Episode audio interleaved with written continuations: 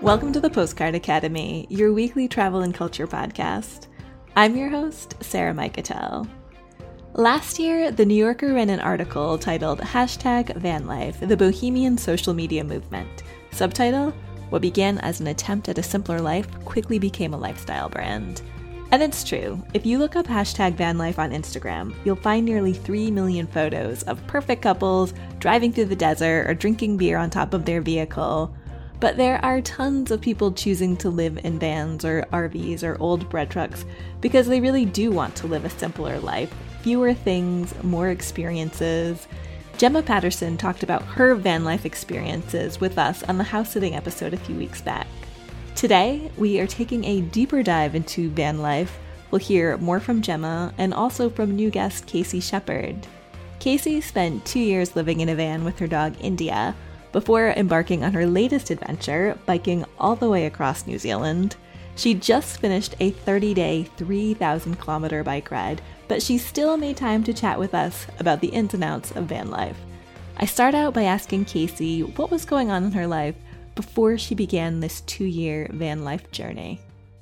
You know, I lived kind of the typical artist life. I was um, living in Los Angeles, working at one of the top restaurants in LA, working for some people in the rock and roll industry. I'm a jeweler and metalsmith by trade and wanted to break in the rock, rock and roll industry. So I moved from Nebraska to Los Angeles, and that was happening. And all these great things were happening, and I just was not really digging it. I saw this path I was headed on, and it just I can't, I just couldn't get adventure out of my head. You know, when I was a kid, I really, really hoped I would be Indiana Jones and I would be in some foreign land exploring like unfound life or old, um, forgotten worlds. I just felt like I was getting you know, I was 36 at the time and I'm like, I'm never going to do this. And something just sparked in me. And I kind of got no depression in, in LA because I was like, I'm living my dream. Why am I not happy? And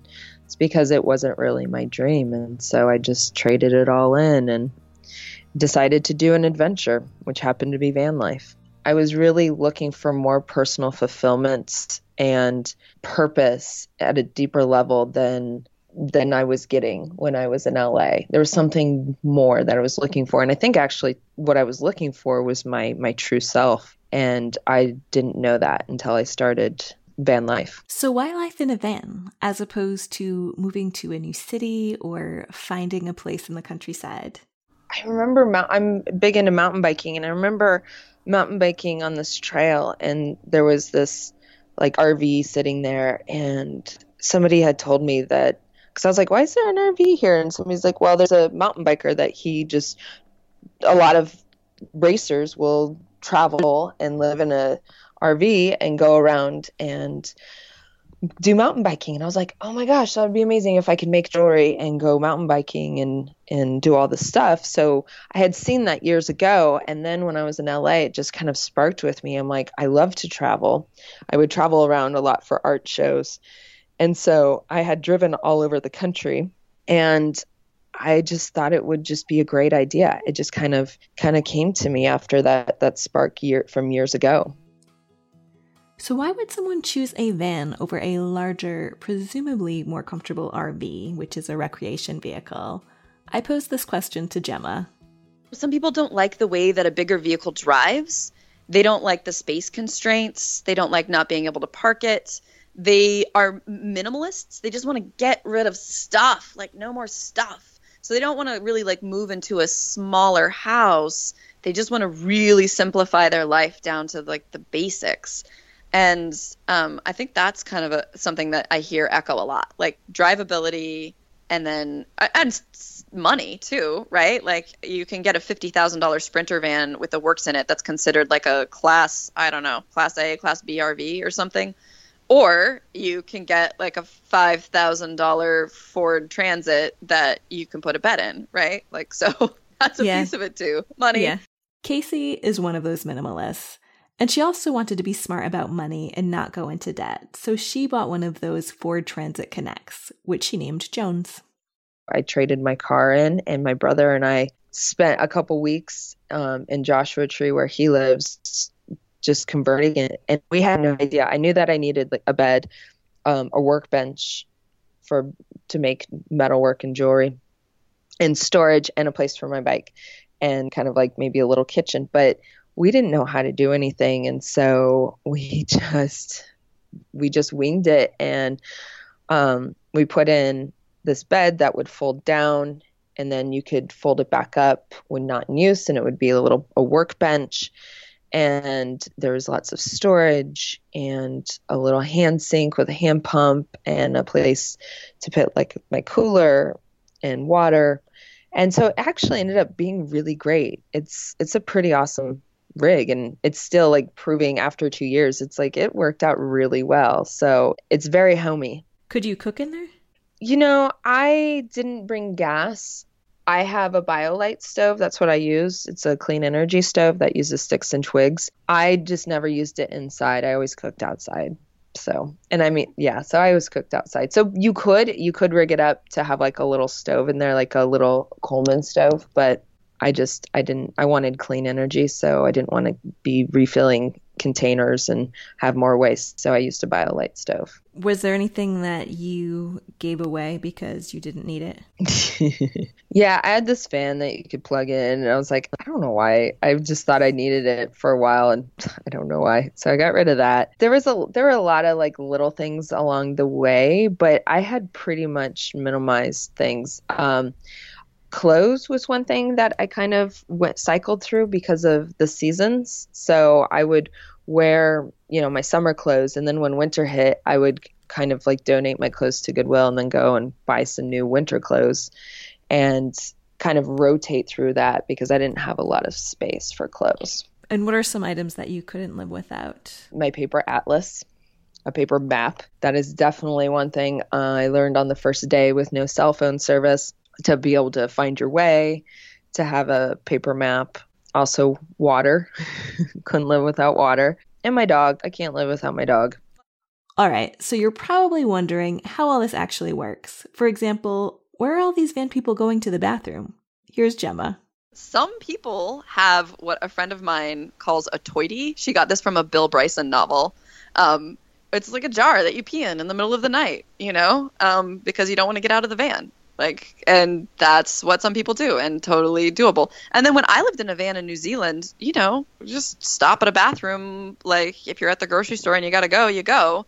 There's a lot of, there's actually a lot of bathrooms in your life. Just because you don't own a bathroom doesn't mean that there aren't bathrooms in your life. And then a lot of these vehicles to live in, like for anybody who's living the wander life, they have gray water systems, they have black water systems, so they do actually make these cassette toilets. There there are options like they can come with a toilet. What's a gray and a black system? Gray water is doesn't have human waste. Black water does have human waste. Oh, so I that's see. how they that's They're how they talk portable, about it. Portable like toilet things. Sorry, this is totally unfamiliar territory to me.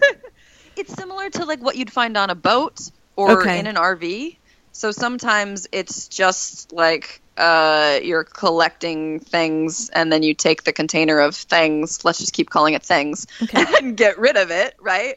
Or sometimes it's going into a tank and then you're like draining the tank and there's like more chemicals involved, you know? So there's systems that range from the very basic capture the human waste, throw it away, to like capture the human waste, do something different with it, then get rid of it.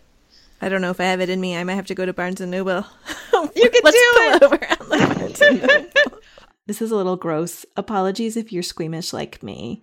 Let's talk about something cleaner, like shower logistics. We had an outdoor shower, so if we were in uh, like if we were camping somewhere, we could set this thing out in the sun and like get it hot and just have our own shower.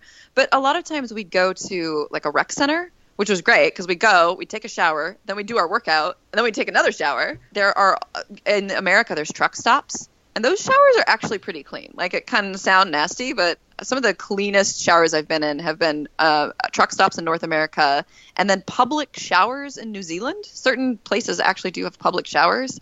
And then sometimes they just rent like an Airbnb for a night, you know, just take a little break. It was a tough transition for me and then I just went, you know, you actually don't need to shower every day. And millions and millions and millions and millions and millions of people in the world know this. Like maybe somewhere around like 5 billion people in the world actually don't shower every day and know that it's totally cool. Casey is also a fan of not showering every day whilst living in a van and says that biodegradable baby wipes come in very handy. But then you have to get your clothes clean, which is not something that even crossed my mind. So here's how Casey did it.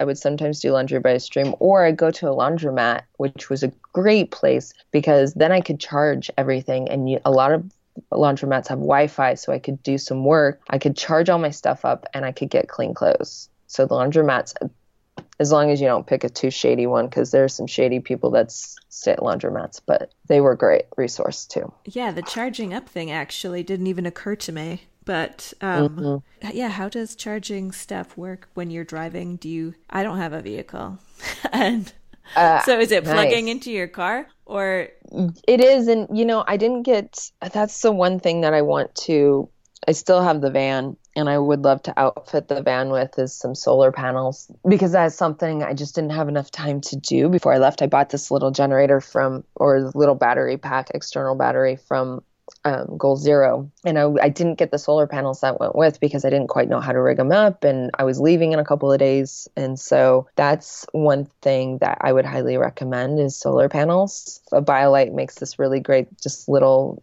solar panel that was really great for charging smaller items. Um, but I did have like where I charge through my my car when I was driving and like I said, I had that external battery. And then when I would go places or stay with people or go to a laundromat, or sometimes you go to a gas station and you find a place and just plug in. Wherever you can find a public plug, I would just plug in. Now we know where to go to the bathroom, where to shower, most crucially, where to find Wi Fi. But where did you usually sleep? Where did you park the van? I usually went to campsites. I have this really great app that a fellow traveler introduced me to that just told you like free campsites to paid campsites and it was really handy. So i would always do at first i would do a free campsite next to like a paid campsite so if the free campsite was a little shady then i would go to the paid campsite but of course obviously you want to go to the free one first. And i would take some safety precautions. At first i didn't really. Oh it's called Allstays is the app. It's a really great app. And I, I remember camping at this one free site in idaho and I drove in and my gut was like, you shouldn't stay here. You shouldn't stay here. And I'm like, ah, it's free. You're going to stay here. And I was like, I don't know. And I do this thing where I pull, I back into a spot so that my car is all ready or the van's all ready to drive out if I need to. Like I, I, if there's anything that happens, I know how to get out. And so I just drive forward. And so I, I got in the van and was getting ready for bed and was like, just go to sleep and you'll wake up in the morning and you can just leave. And then I started hearing like guns going off and these people shooting off their guns. And so I got freaked out and I drove off. And so that was the first time I was like, you know, go with your gut no matter what.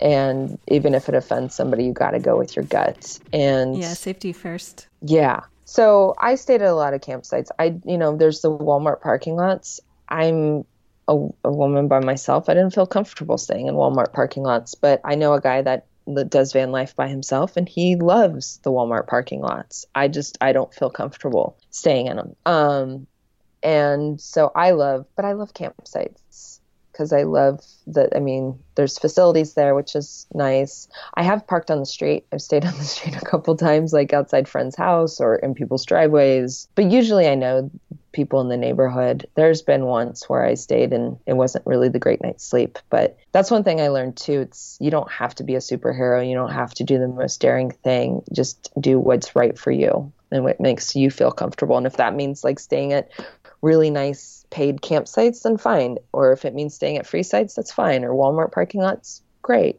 It's up to you. Where did you go on this journey? What was on your must see list? And how did you balance that with work, I guess? You know, there are a lot of like places, there were places that I wanted to go because of the people, because of the mountain biking, and because of the area. Um, places up in Oregon, because I just thought it'd be beautiful. But then there were like some mountain biking. I did some coaching in Washington with Kat Sweet, who's amazing, and got to hang out with those mountain bikers. So I kind of I went all over the states. I didn't spend a lot of time in the South. I did go to like New Orleans and Alabama and Texas. it was mainly led by work, I do have to say at first. And so I would go places because of work. And then after I kind of got a little burnt out, I started going to places like I spent a lot of time in the desert in, near Joshua Tree, especially during the winter, just because it was such a great spiritual and beautiful place. And I could just be alone and just kind of enjoy. I'm so interested in hearing more about how, as an artist, you were able to support yourself. I know you're a metalsmith, that you do lectures and workshops, but tell me exactly how you support your lifestyle. You know, really any and everything. I mean, as freelance, I've been doing freelance for almost three years now. And yes, I am a metalsmith. I, but I do a lot of different things as well. Van life really opened my eyes to some different opportunities. And so at first, you know, with the metalsmithing, um, I used to do art shows and sell galleries and sell my, my jewelry and my art.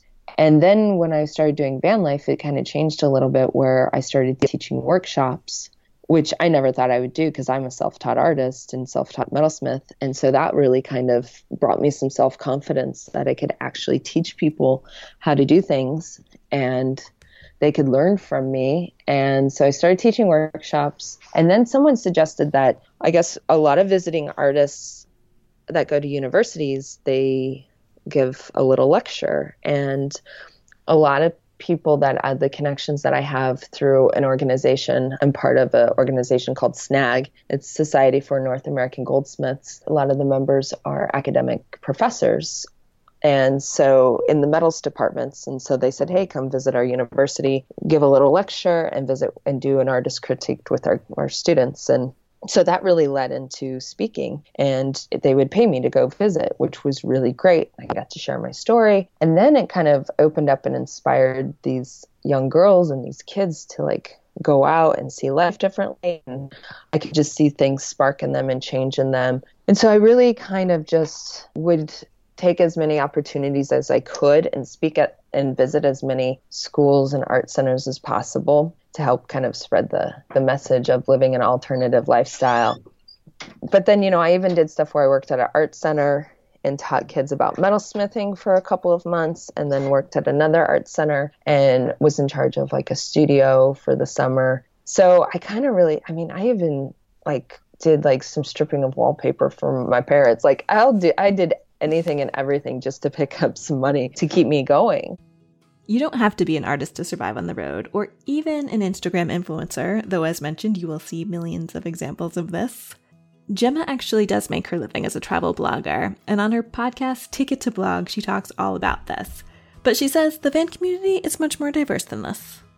Really, it's just being able to work from anywhere, to be a nomad, and as long as you have a Wi Fi connection, you can work. So there are also digital nomads who don't talk about their life for the entire world to um, voyeuristically consume. there are plenty of people who are like, you know, graphic artists and they are designing things for people, or there are writers who are doing they're doing ghostwriting or they're doing editing and there are techies who are helping build websites and really there's some cool websites like up upwork com is a really cool platform to look at just what's possible. Like, I mean, you can just flick through the jobs that are posted and go, like, you know, I could probably do that. Like, I know how to do that on my computer and just start working from your computer, and then you can go anywhere. So, yes, there's diversity out there. You don't have to blog if you don't want to, you can do a million other things. There's this cool website called Tropical MBA, and they have a whole article about this about how, like, their estimate is only like 1% of people who are living this digital nomad life are a bloggers b who are writing about it.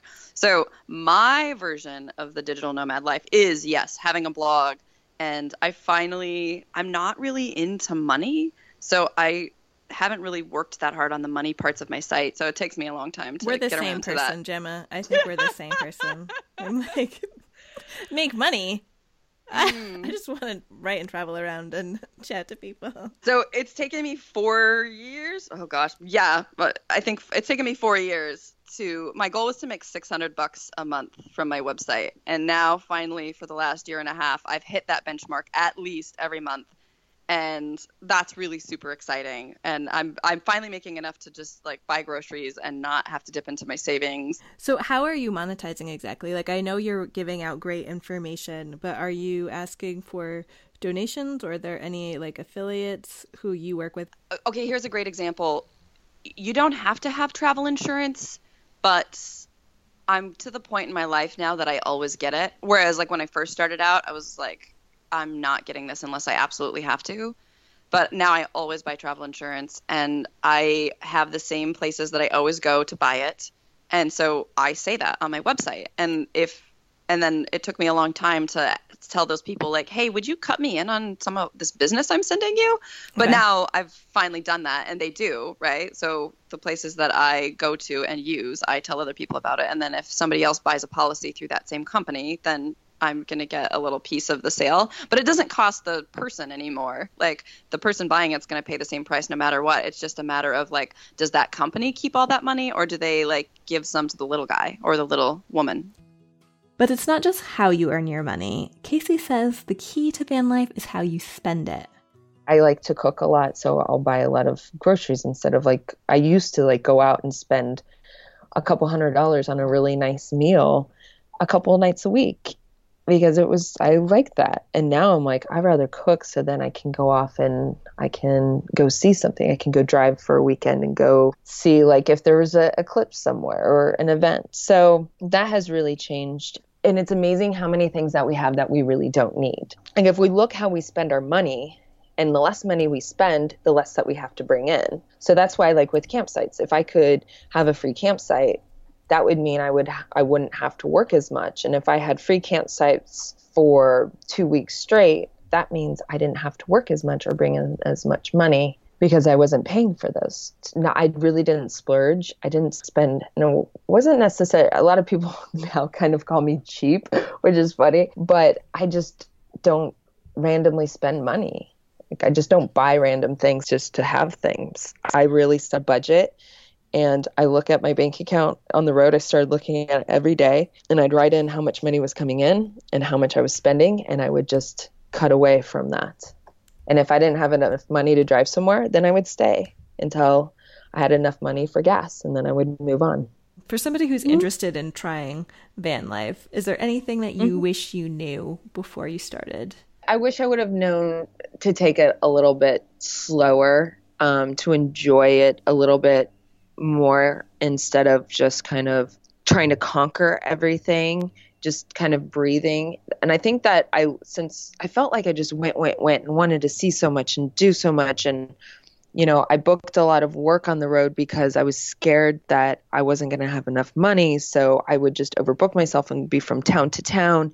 And i got really burnt out because i over i kind of um, overcommitted myself. And so it it processed over really well to the the tour trip in New Zealand where I would take that time to enjoy. So I wish I would have slowed down a little bit and enjoyed more and not have you get really freaked out, I do have to say at the beginning, but it's okay because by you're like will be an old pro by the end. And so I think a lot of it is just having that that mental state of just enjoy that moment is really important.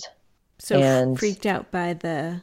Sorry, I didn't mean to interrupt. Oh no, no, just freaked. I mean, everything. Like, oh god, I was freaked out by everything. Like being alone and being scared and camping at sites by myself and or just staying at places by myself. That was scary. Not thinking I didn't have enough money and would spend money here and you know not there and you know unexpected things happen to my car, like a flat tire, and being scared you're in the middle of nowhere and that you're gonna just like somebody's gonna come and hurt you or something. You know, this the stuff that you make up in your head, but it's all just in your head and just kind of enjoying that moment. But I feel like that's really important. You've said that van life changed your values and your thoughts in life and even how you thought about the universe. How would you say that um, how it all affected you? You know, it just it it taught me the the the value of experience. Mm, you know, they always talk about that that that success and getting money and, and finding stature and and I know that we're as a society are kind of moving away from that quite a bit because I think we're starting to see that that's not really what makes us happy. And my value is in more a connection with a person or a place more than with a material possession. And my thoughts on like a career and profession, like I always thought I needed to be like the top and the best, like jeweler or artist or something. And now I'm just, I just, I just want to be happy and enjoy my time and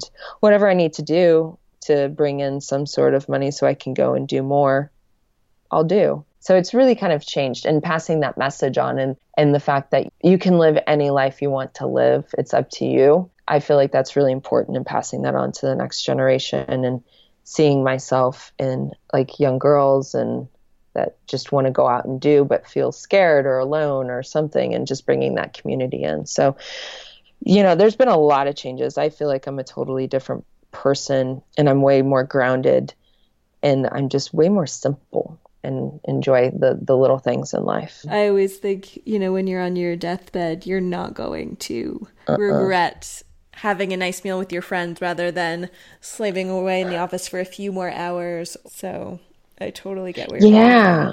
Yeah, and I've kind of looked at, you know, death quite a bit, which is really kind of interesting when you're looking at living life and kind of when you face some scary things, you you think about death and you know, one of my mentors and good friends, Roz Savage, she's an ocean rower. She's the first I think and maybe only woman to row solo across the Indian, Atlantic and Pacific Ocean. She's freaking amazing. And she changed because she was corporate. She was a big influence into my changing to adventure lifestyle.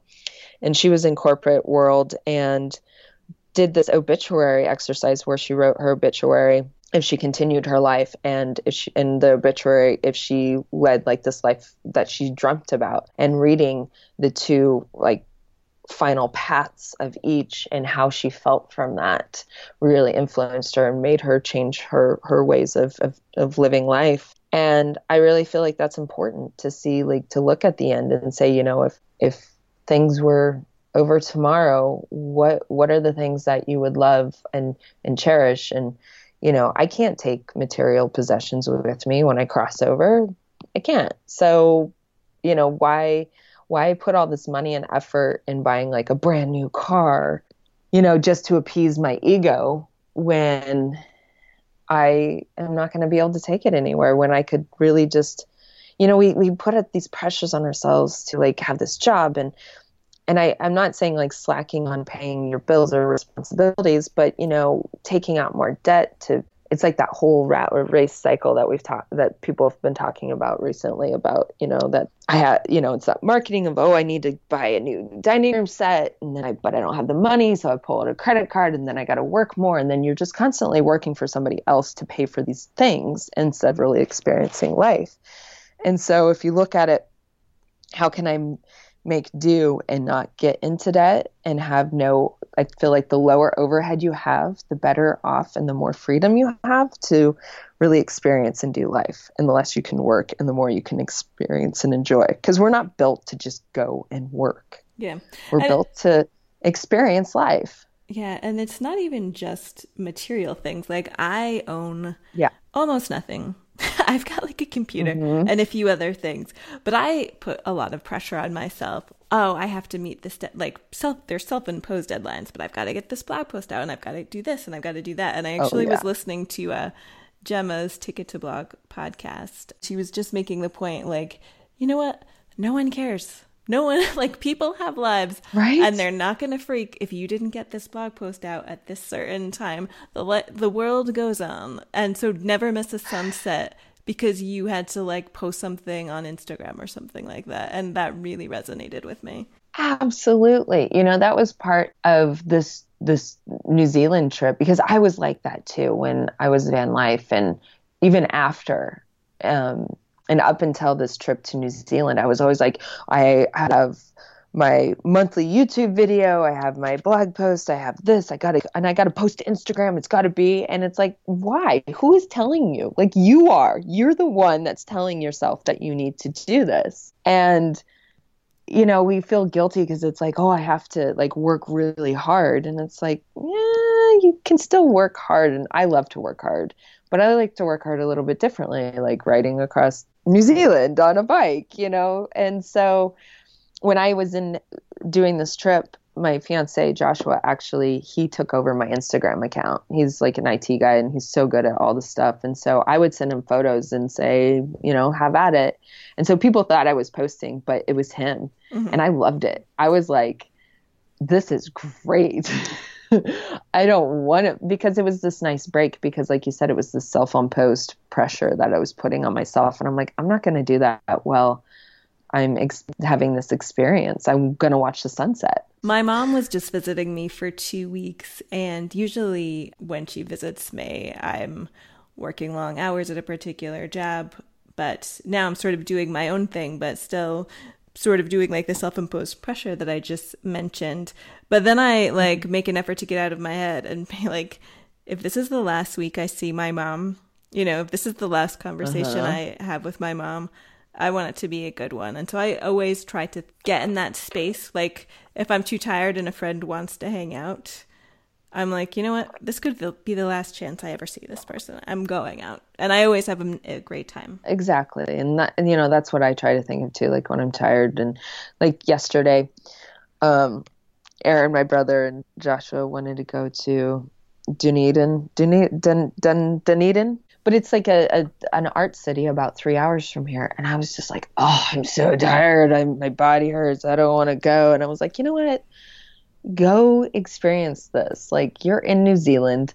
You have only like a week left. And just enjoy and take that time. And we went we had a great time and we drove back late but we had it was amazing. And so yeah you're right. It's like just remembering those moments. And and also it's okay to say no too. It's just living your life. That's what it comes down yeah, to and like I you mean, said being in that moment. Yeah definitely you know you can take time to rest and like do what you feel mm-hmm. needs right but just remember the people you love are not always going to be around. So exactly. that's, and that's important that.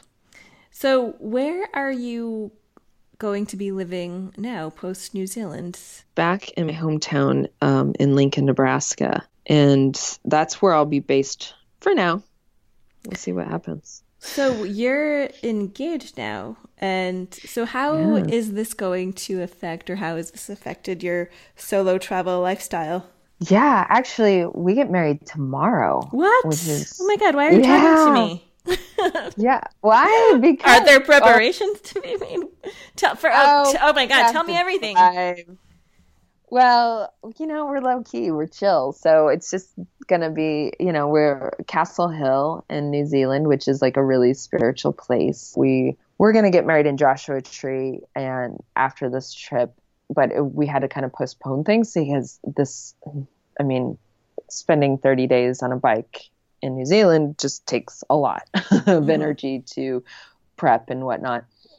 And so we kind of postponed things. And then when I was on the doing the tour, that connection became even stronger. And the connection with our families became stronger. And we were like, we want everything to merge together. And so we decided, hey, let's get married in New Zealand. So, you know, it does change things. And what has changed too, and one thing, you know, I'm big into solo traveling. has been kind of like my MO for a while. And a lot of it was to really find myself. I felt restricted from other people, and I really wanted to experience things on my own as myself and see how I deal with things and I really experience them on my own. I feel like that's a really important kind of like walkabout, walk, rite of passage moment. I feel like everyone needs to do something along those lines, regardless if it's for a week or, you know, traveling alone or doing something alone, I think is very empowering and very essential for development as, as a human. But really, things have changed where the adventuring will still continue, but now I have someone to, to come along with me. So that's really exciting. So I'm really looking forward to that next chapter. We both are about going off and adventuring and but doing it as a pair which will be i'm so excited for that. Thank you so much for speaking to me today casey. Where can people find out more about you? Um, my website's caseofthenomads.com. Um, Instagram, all my handles are Case of the Nomads, um, and anyone can reach out and and questions, especially about if anyone's interested in van life or um, doing the tour to Aotearoa or anything kind of like bike camping and touring, I would be more than willing to share the information that I have learned. Well, thank you very much and congratulations. Have an amazing wedding tomorrow. Thank you so much and thanks for having me. Okay, optional homework. Write two obituaries this weekend one for the end of the life you're currently living, and one for the end of your dream life. What needs to change to make your ideal life happen? Does it involve road tripping across the US in a van? Because I think that sounds like so much fun. As mentioned in the house sitting episode, Gemma will soon be launching Wanderlife.co, an online platform connecting the van life community.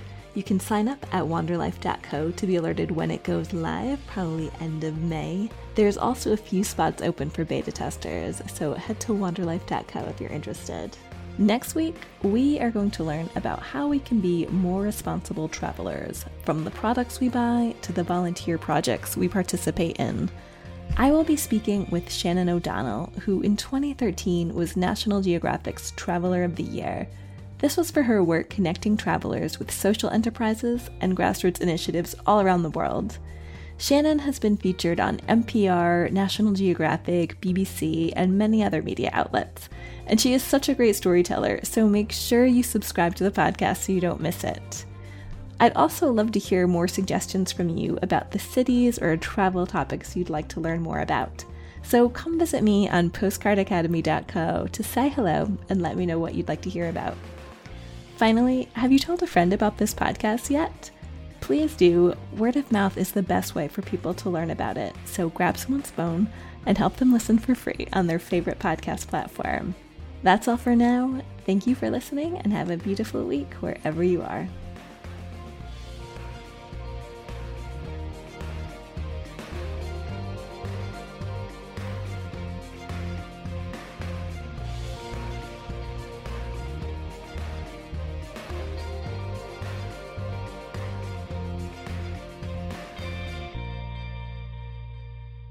I got this Shewee thing, this like female like funnel thing before I went on my trip because I was like, oh, you know, for safety, I don't want to get out at night in some weird place. And it was horrible. Like you couldn't pee.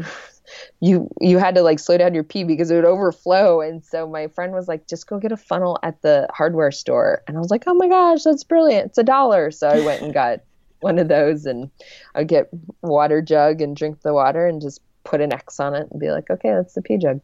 Hey, let's continue the conversation. Head on over to my blog on Substack for more content on how to thrive through better communication, stoicism, and global exploration. That is right, blogging is cool again over on the Substack platform. There you can chat with me in the comments, and I have plenty of bonuses for paid subscribers, or you can just read for free. So click the link in the episode notes to access the Substack Live Without Borders.